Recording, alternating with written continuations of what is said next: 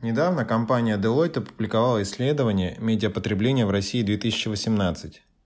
Я посмотрел 50-страничный отчет и выделил для подкаста About Media самое главное. Топ-3 источника новостей.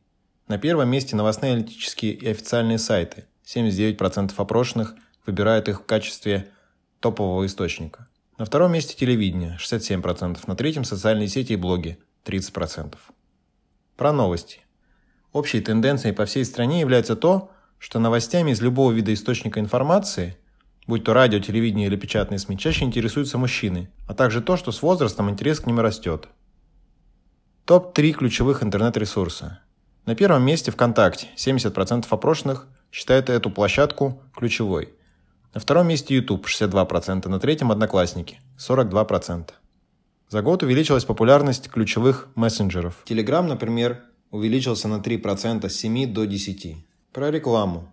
37% пользователей интернета блокируют онлайн-рекламу. 39% готовы оплачивать такую услугу. Приемлемая цена за блокировку рекламы среди тех, кто готов оплачивать данную услугу, составляет 300 рублей.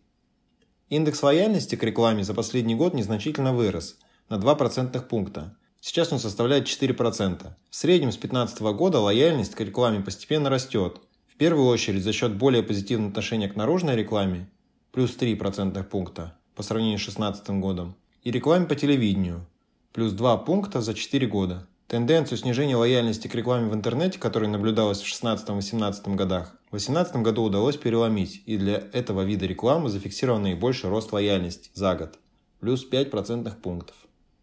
Про покупки в сети. 75% пользователей интернета совершают онлайн-покупки – Наиболее активны в этом жители Москвы. Чаще всего покупают игры, фильмы и программное обеспечение 37%, электронику 19% и бытовую технику 14%. Ключевые медиаактивности. На первом месте использование интернета. Как в рабочие, так и в выходные дни этот формат медиаактивности является основным. Однако следует отметить, что продолжительность использования интернета в рабочие выходные дни отличается очень несущественно – на 14 минут – тогда как длительный просмотр телевизора в выходные дни больше почти на целый час. Продолжительность прослушивания радиостанций, напротив, выше в рабочие дни, чем в выходные, на 13 минут. Ну и про интернет в целом. Цели, по которым россияне используют интернет, за год практически не изменилось. Это по-прежнему в первую очередь поиск информации и общения. Жители Москвы, например, чаще используют интернет для делового общения – на 6 процентных пунктов по сравнению с остальными. А студенты и женщины чаще используют интернет для дружеского общения на 5 и 12 процентов соответственно.